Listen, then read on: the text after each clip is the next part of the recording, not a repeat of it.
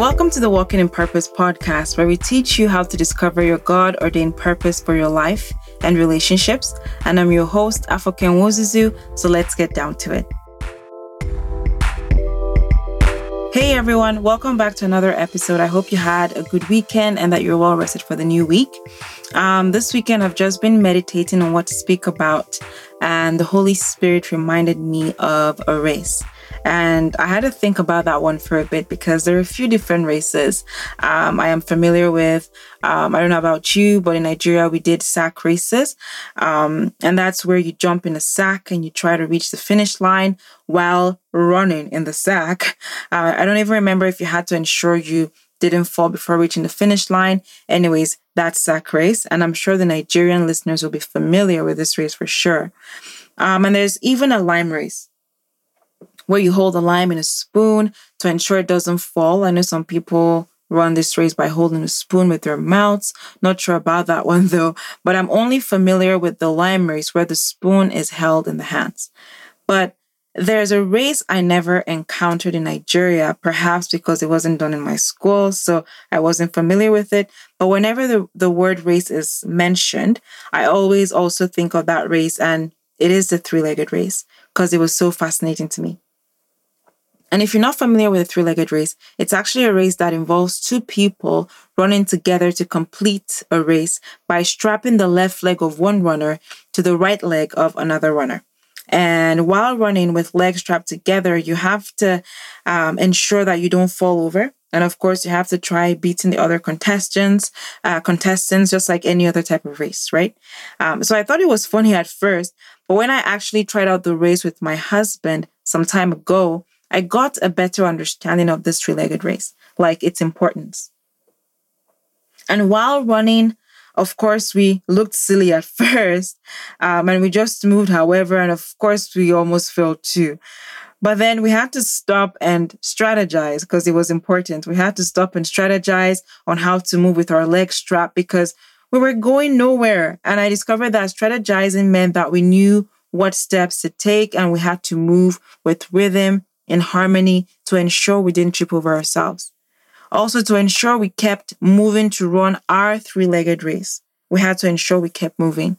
Not because it was convenient, but because we had a goal in mind. And also to say that we successfully ran a three legged race just for fun, anyways. You know what I mean? But most importantly, to reach the finish line because we were in it to win it. And that's why this message is titled exactly so In It to Win It in Relationships and Marriage. From my story, my husband and I we were only uh, able to run that three legged race effectively because we supported each other. We weren't moving only because the other was moving, no. We had to move together in harmony with an understanding of ourselves and also with an understanding of the goal, which was to get to the finish line that day. So we had to give it 100%, not 50 50. Likewise, with our own relationships and marriage, we can only be in it to win it when we understand the other person we're walking with and also understand the goal of the marriage or relationship, which will require 100% from both parties to get to the finish line of 50 50.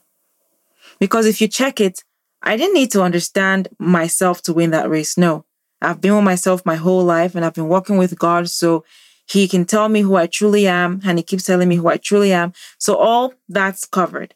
Okay. I already had a very good understanding of myself. So why should I get into a race with my husband and yet don't bother to understand him? Because what happened when we we're running that race was I had to understand my husband and he had to understand me. So we had to first understand ourselves and understand that we were there to support each other to achieve the goal of reaching the finish line before we could understand how to effectively achieve the goal. So, how much of ourselves does God intend for us to invest in our relationships anyway? And relationships do include marriage, by the way, because it is a lifelong relationship. I know a lot of uh, a lot of us might argue that marriage should be 50-50 effort, but I firmly believe that it should be 100% in it to win it, right? So is it 50-50 or does God intend for us to give it a full 100% in our marriages from both parties? I know in the Bible it doesn't specifically um, list out 10 ways on how to, um, or sorry, on how much to invest in your relationship or marriage, uh, but it does certainly show us the mind of God and his intention for our relationships and marriage. And based on how God has relationships, um, you know, with us, we get to understand how we ought to have relationships with our spouse in a marriage. Okay. But how is your relationship with God?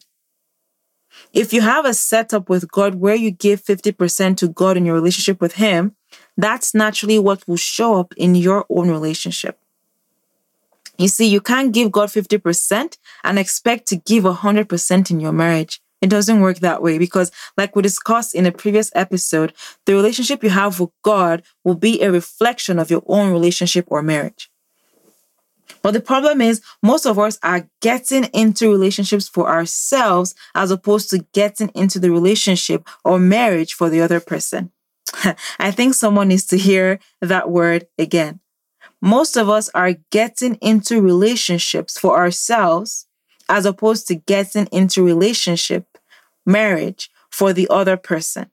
It's crazy, right? Meaning that we should get into or be in a relationship not for ourselves, but for the other person. But the balance can only be achieved when the other person gets into the marriage or relationship for you and vice versa. Yes, I know what's the point, right? It may sound crazy. It may sound like the unpopular way for relationships, but the truth is, we're not here to preach a populist message, no, but the undiluted word of God because He created relationships. The point is, when you enter a relationship for yourself, everything you do and whatever goals you have for that relationship is coming from a place of self. Hence, it is a selfish approach to your relationship. I know some might say, of course, I have to get into the relationship for myself, or like Nigerians will like to say, before uncle. It just means like, of course. But the truth is, God intends for us to be in relationships for the other person, not for ourselves. To have their back, to help them grow and walk into their destiny, etc. or etc. And both parties in the relationship should be in the relationship first for the other person. You know, we have to love like Christ did. But let me ask you a question. In your relationship with God, does he get into a relationship for himself? Or does he get into a relationship for you? I don't know about you, but God is in a relationship with me for my own good, not even for his.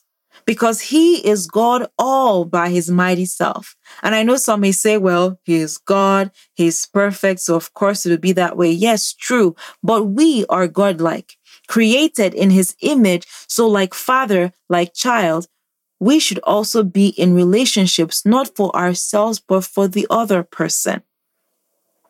Ephesians 5, reading from the message version, it says, Watch what God does and then you do it.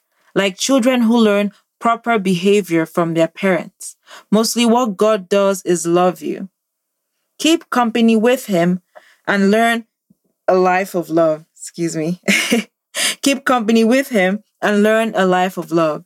Observe how Christ loved us. His love was not cautious, but extravagant.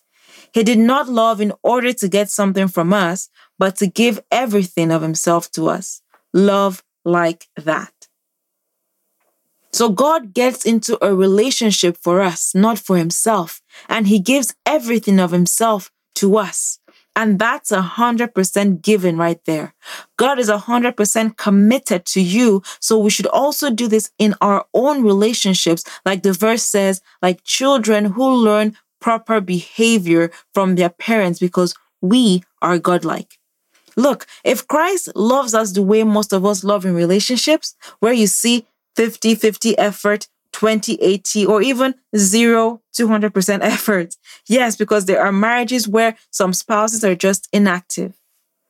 But if Christ loved us like that, we probably would all be in some big trouble right now. You know what I mean? But Christ loved us first and very unconditionally by first dying on the cross for us. That is his selflessness and gave himself up for us even when we did not deserve it. And that's how we ought to love in our relationships.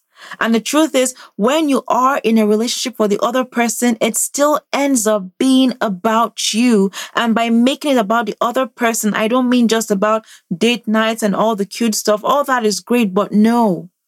Like, how can I be of service to you? How can I be of service to this spouse of mine? What issues are you going through that I can help you with? Because God has equipped each one of us with all the right abilities to handle the issues in our marriage as a way of service to our spouse. We've been called to a life of service even in our marriage relationships, just like Jesus did. And Ephesians 5 shows us exactly how husbands and wives have been called to serve one another in a marriage. Ephesians 5, verse 21 to 33, uh, reading from the NIV version, uh, 21 says, Submit to one another out of reverence for Christ. Wives, submit yourselves to your own husbands as you do to the Lord. For the husband is the head of the wife, as Christ is the head of the church, his body, of which he is the Savior. Now, as the church submits to Christ, so also wives should submit to their husbands in everything. 25. Husbands, love your wives just as Christ loved the church and gave himself up for her to make her holy, cleansing her by the washing with water through the word, and to present her to himself as a radiant church without stain or wrinkle or any blemish, but holy and blameless. In this same way, husbands ought to love their wives as their own bodies. He who loves his wife loves himself. After all, no one ever hated their own body, but they feed and care for their body, just as Christ does the church. For we are members of his body. For this reason, a man will leave his father and mother and be united to his wife, and the two will become one flesh. This is a profound mystery, but I am talking about Christ and the church. However, each one of you also must love his wife as he loves himself, and the wife must respect her husband. This is a powerful but popular verse among married couples. I've heard it many times, uh, mainly because it talks about the wife submitting, which is great, but it also has something there for the men. Yes, for me as a woman, I've been called to submit to my husband, but people sometimes think submission means for a man to rule over his wife. No, that was a result of the fall in the beginning when God said in Genesis 3, verse 16, that Adam will rule over his wife because of Eve's disobedience. It was a result of the curse due to the fall of man. But thank God for Jesus. Thank God for Jesus because we have been redeemed and my submission to my husband and your submission to your own husband doesn't mean he has to rule over you. No. The verse says, submit to your husband as you do to the Lord because the husband is the head of the wife just as Christ is the head of the church, and the church is his body that is the body of Christ. Let me try to break this down for you exactly the way the Holy Spirit revealed this to me. And that is if the husband, okay, is the head of the wife, and Christ is the head of the church, and the church is his body, then the wife, therefore, is like the church, that is Christ's body. So the husband is the head and the wife the body which the husband is head over. Did you get that?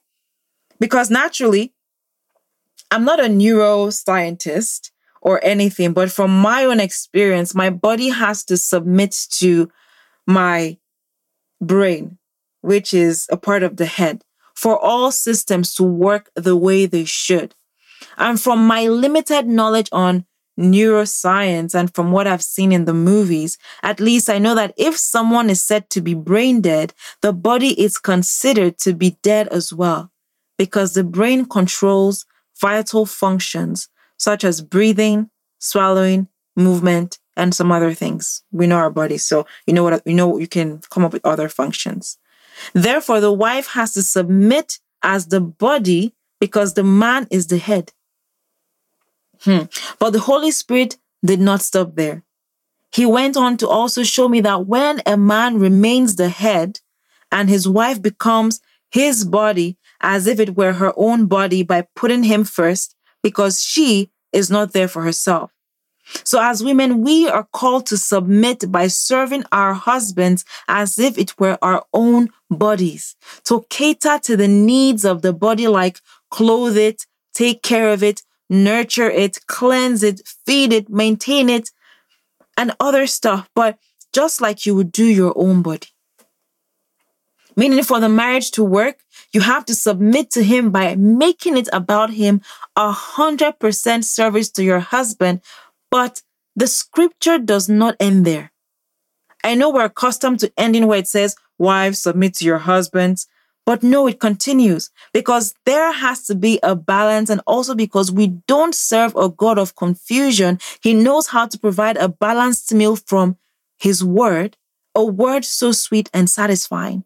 So Ephesians 5 25 to 29 goes on to say, The husband also does his own kind of submission, but a submission of love.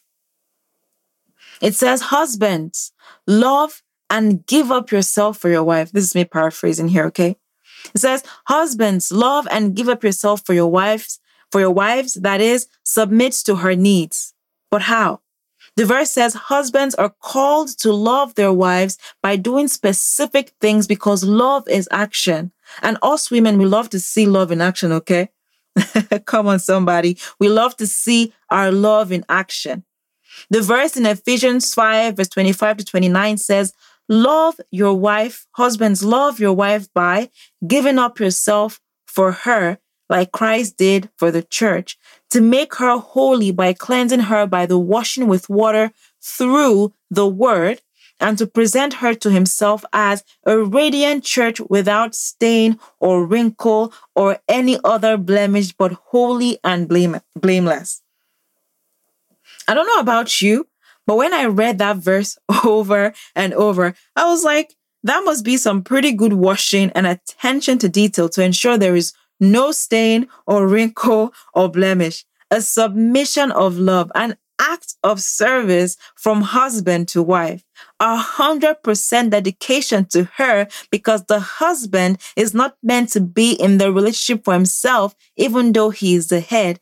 He has to take care of his body, which is his wife, right? Like we read in Ephesians 5. And that is just so amazing to me. I don't know about you, but isn't God good? His word is just so full of revelations. And this one just pertains to marriage and how we are meant to operate in it. The word didn't say the wife should present herself by herself, but the husband should. Are you getting that? Both husband and wife have to submit to each other carrying out their various functions and roles, yet providing a 100% act of service to the other, not directly for themselves. Can you see here that they are both giving 100% of themselves for the other? Because giving of yourself for the other person 100% is what enables a man to cleave with his wife, as it said in Ephesians 5:31. But why? Because while both giving 100% of themselves for the other, it cancels out to equal one. Hmm. What I mean is, 100 effort divided by 100 effort is one because they cancel out by giving 100% for the other to become one. yes, I know 50 divided by 50 will also equal one, but where is the outstanding 50 50 from both people? Where is it? What is it being used for? Is it being parked for a rainy day? This marriage, your marriage, my marriage, our marriage, we should all be in it to win it. And we need to take our marriages back from the enemy, but we can only do it when we are operating at capacity. And that is at a hundred percent. That's why understanding is required to understand how God intended for relationships and marriage to be. But because of religion and tribes, creeds, and man's own inhibitions that have come to dilute the word of God and for so long have somehow replaced their own wrong beliefs, beliefs, which is not based on the word of God. No, there is not a man that created relationships. No. Yes, we are godlike and we also create things like our father, but relationships was never ours to create. God already created it long ago from the beginning, and He doesn't need our help to recreate it because it was never broken. He only needs us to understand them and do them very well. So understanding is required to correct the root issue before any other thing can work. Truly for relationships. In order to be in it to win it, you need to be in it for the other person, not for yourself. But that action has all, that action has to be reciprocal for it to be balanced. That's the only way you can give 100%, not 50-50. And we can clearly see this in Ephesians 5, 21 to 31. Because think about it. Think about it. When you give 50 and your spouse gives 50, what is the unused 50% on both ends for? Certainly not for the marriage. So where is it invested?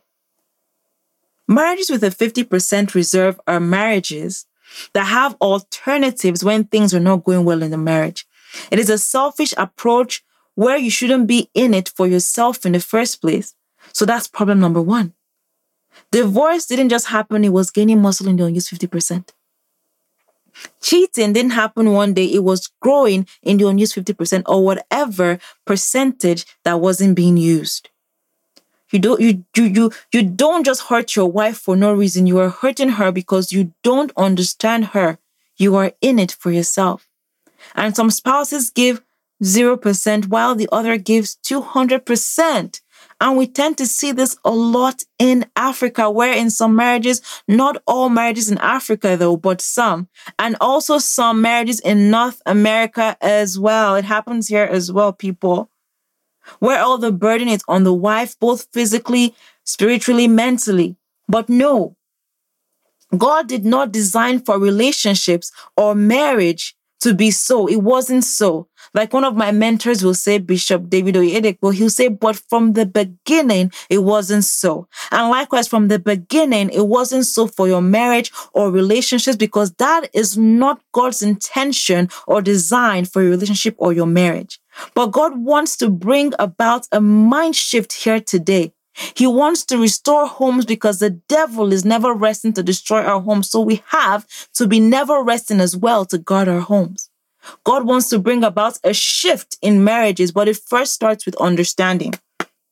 Oh, I can feel it in my spirit that some people listening are going through some stuff in their marriage. Unhealthy cycles that keep repeating over and over again. No one has been able to to help, but God says He's providing restoration because when light has been obtained from the Word of God, then understanding has been released and the suffering ends. Because Hosea 4 verse 6 says, My people are destroyed for lack of knowledge. But when knowledge is received, there is restoration because with knowledge of the Holy One through the Word of God is understanding.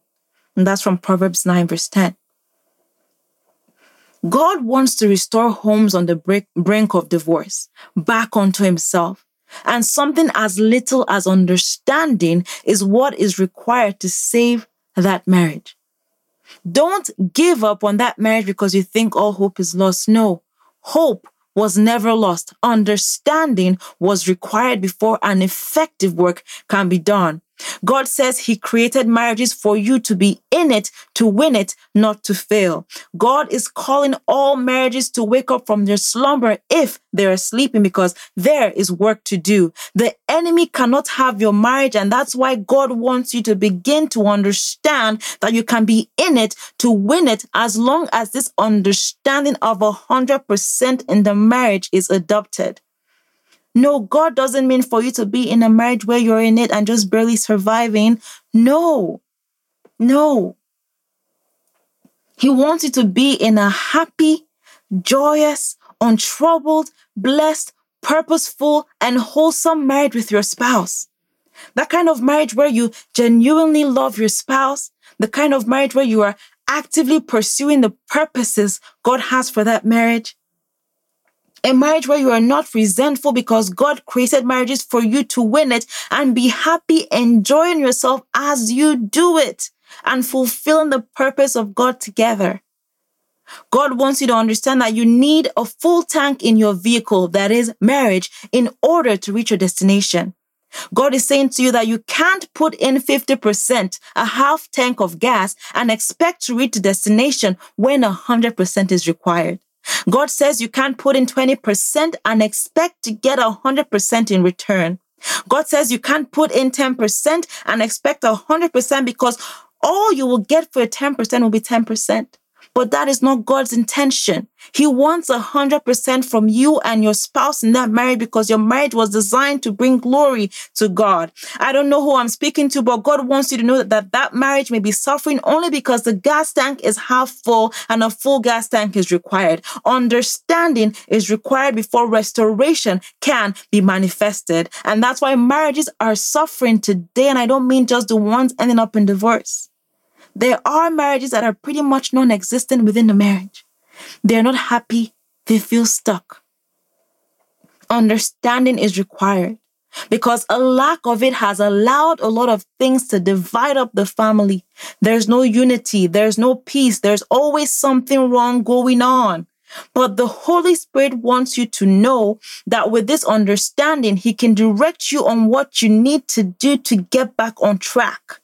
The Holy Spirit wants to help you by showing you the exact steps to take to correct those mistakes and start being about your spouse and vice versa. But it starts with understanding in the word and walking with God.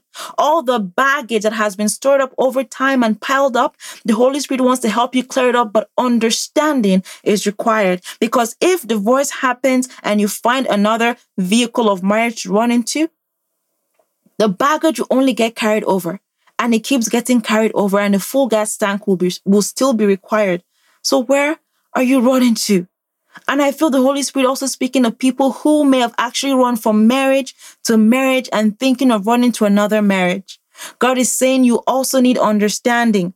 You keep running to these marriages and you seem to be stuck in running from marriage to marriage because you keep going to discover yourself, not the other person. It can't keep being about yourself. You need understanding from the word of God.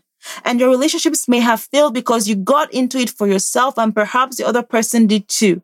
And you're struggling to get married. God wants you to understand that understanding is what you need.